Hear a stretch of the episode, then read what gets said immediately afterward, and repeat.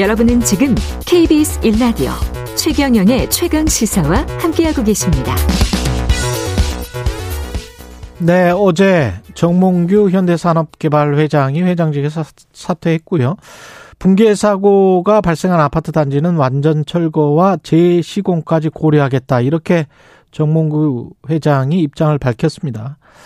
지난주에도 인터뷰한 적이 있는데요. 대한민국 산업 현장 교수단 최명기 교수님 연결돼 있습니다. 안녕하세요. 네, 안녕하십니까. 최명기입니다. 예. 이게 지금 추가로 부실 공사 정황이 드러나고 있는데요. 추가로 지금 드러난 상황이 어떤 것들인가요? 어, 지금 이제 추가로 드러나는 것들이요. 예. 어, 원래 이제 시공하려고 하는 그 콘크리트에 대한 그 내밀권 분량. 예. 어, 이 부분에 대해서는 이제 전, 그 전에 이제 의심만 있었는데. 예. 아마 이제 그런 부분이 현재 드러나고 있고요. 음. 어, 시공하는 과정에서 뭐 양생이 현재 안 돼서 강도가 안 나왔다. 이 부분은 이제 기존부터 제가 계속해서 주장했던 그랬죠. 부분이었고요. 예. 네. 그리고 지금 이제 시공하는 과정에서 이 거푸집이라는 그 이제 바닥 판을 공사를 하기 위해서 설치하는 이 거푸집 자체를 음. 어 이제 뜯게 되게 되면 예. 아무래도 이제 붙지 않는 콘크리트가 있다 보니까 그 하부에 이제 지지대인 동발이라는 것을 통상적으로 한 그 3계층 정도까지는 설치를 하게 되는 겁니다. 아. 네. 근데 이번에 그 붕괴됐던 이제 건물에 남아있는 건물 쪽을 이렇게 살펴보니까 음. 그런 어떤 지지해야 될 그런 동발이 자체가 어 실제 설치가 안 돼서 이 슬래브 바닥판 자체가 힘을 더 못 받은 거 아니냐 네, 이런 부분들이 또 추가로 현재 어, 밝혀진 사항입니다. 원래 설치가 됐어야 했던 동발이 동발이라고 말씀하셨죠? 동발이. 네네 전문용어로는 동발이가 되겠습니다. 아, 이게 뭐 어떤 기둥 같은 건가요? 뭔가요? 어 건물의 이제 기둥을 예. 우리가 통상적으로 공사가 끝나게 되면 건물에 이제 기둥이 있는데 예. 이제 공사 중에는 이제 그 기둥 역할을 하는 임시로 아. 설치하는 그런 기둥 역할을 하는 그런 자재다 이렇게 생각하시면 될 것 같습니다. 그렇군요. 임시 기둥 같은 게 설치가 됐었어야 되는데 그런 게 없었다. 네네네. 그리고 현장 사진 보면은 흉측하게 이 콘크리트 사이로 철근들이 막 삐져나와 있잖아요. 네네네. 이것도 시공에 문제가 있었다는 증거라고 하던데. 그렇죠. 지금 통상적으로 이제 콘크리트 안쪽에는 이제 가운데 부분에 일정한 그 깊이 하에서 예. 이게 철근이 이제 배근을 하게 되는 겁니다. 예. 어 그러면 이제 구조 자체가 어 밑에는 콘크리트, 음. 가운데 부분에 철근이 들어가게 되고 예. 또 상부 쪽에다 콘크리트 이렇게 이제 그 구조가 형성이 되는데 예.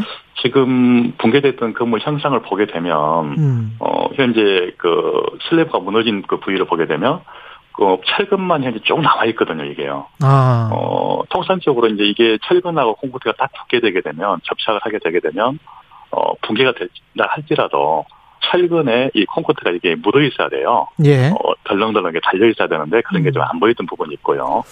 그다음에. 지금 파괴된 면을 보게 되면 음. 하부에 콘크리트, 상부에 철근은 있는데 어 그 위에 있는 콘크리트. 그러니까 이게 완전히 또 전부 다 천으로 해서 전부 다 절단이 쫙 하고 돼 있어요. 예. 어 일명 우리가 이제 그 박리 현상. 그러니까 위에 쪽에 있는 콘크리트 자체가 완전히 떨어져 나가서 음. 어 이렇게 천분리가 돼 있는 이런 경우인데 이런 현상들은 콘크리트 자체가 강도가 발현이 안 돼서 어, 이 철근과 어, 콘크리트가 어, 부착이 안 됐다라는 걸 보여주고 있는 하나의 그런 정황들이 되겠습니다. 근데 지난번에도 이야기를 했지만 이게 그 감리 제도 자체가 좀 엉성하고 시공사로부터 돈을 받는 감리가 있기 때문에 그렇게 되면 그렇게 월급을 받고 거기에서 거기에다가 복종을 해야 되는 그런 상황이라면 감리를 뭐 구청이 임명하는 관리랄지 그 감리랄지 아니면은 뭐 시행사 측이나 뭐 땅 주인들이 임명하는 감리랄지 감리를 또 다른 감리를 하- 한 사람 더 둬야 되는 거 아닌가요?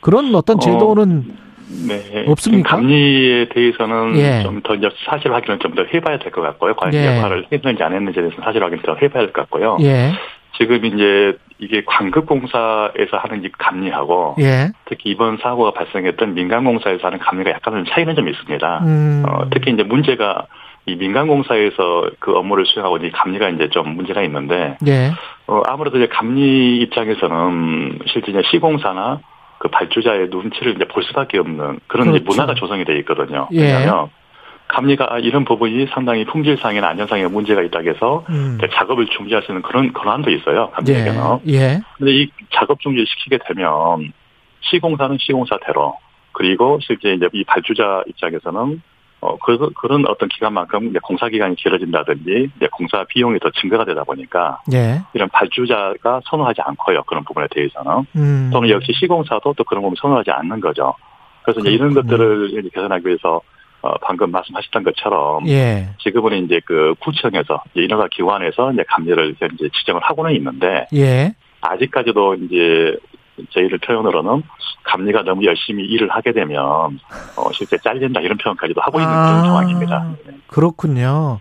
이게 일종의 이제 근로 감독관처럼 대충 일을 해야 돼 해야 이렇게 공사가 진행된다 뭐 이런 식인 거군요. 이게 지금. 네, 그렇죠. 그러니까 열심히 품질이나 안전을 확보하기 위해서 음. 어, 지적을 하게 되고 또는 작업 중지를 이제 내리게 되면 음. 거기에 따라서 이제 아무래도 실제 발주자나 시공사가 좋아하지 않다 보니까 예. 어, 실제 감리가 이제 마음 놓고 본연의 역할을 할 수 없는 이런 문제가 현재 있어서 어, 그런 부분에 대해서는 이 감리 자체를 어, 실제 독립적으로 그 업무 영역을 할 수 있게끔 그런 아마 제도적으로 좀 이번 기회에 보완이 더 필요할 걸로 더 보입니다. 그니까요. 그 다음에 이번에도 불법 재하도급이 있었던 것 같고, 그 다음에 너무 빨리 지었다. 1년 만에 39층까지 지은 게 이게 말이 되느냐. 뭐 이런 지적도 있습니다. 어떻게 보십니까? 이런 것들은? 어, 원래 이제 겨울철 같은 경우에는 아무래도 날씨가 상당히 영하권에 있기 때문에 예. 어, 물공사, 이 콘크리트 공사 자체를 원칙적으로 이제 금지를 좀 해야 되는 거죠. 예. 어, 그런데 이제 아무래도 요즘은 그 공기라는 발주자가 요구하는 이 공기, 그리고 시공사가 요구하는 이 공기가 있다 보니까 그 공사 기간을 맞추기 위해서 불가피하게 이제 공사를 하게 되는 거고요. 예.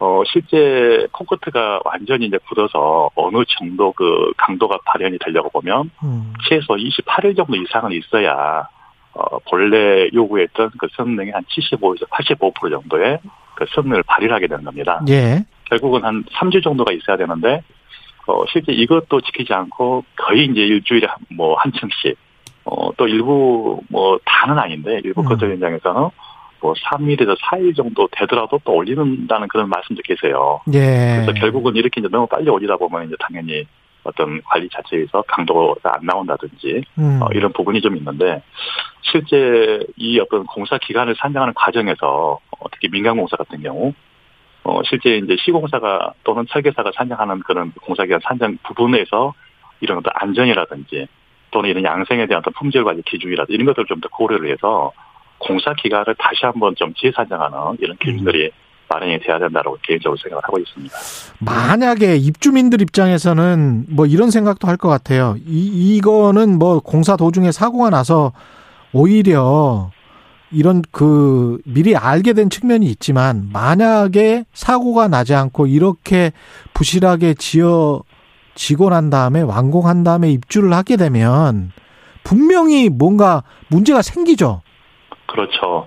그래서 지금 요즘 신도심 쪽이라든지 예. 신축하고 새로 신축하고 있는 이런 아파트 부분에서 어떤 하자 부분들 이런 부분이 많이 발생하는 이유 중에 하나도 실제 이런 어떤 공 타이트한 이런 공기들 그리고 음. 이제 최저가 현재 입찰에 따른 하도급업체 선정이라든지 예. 이런 부분이 결국은 실질적으로 입주민들이 실제 입주를 해서 사시면서 뭐 균열이 발생한다든지 뭐 소음이 발생한다든지 기타 여러 가지 어떤 하자 부분으로 이렇게 같이 연관되는 이런 상황을 갖고, 갖고 가게 되는 겁니다.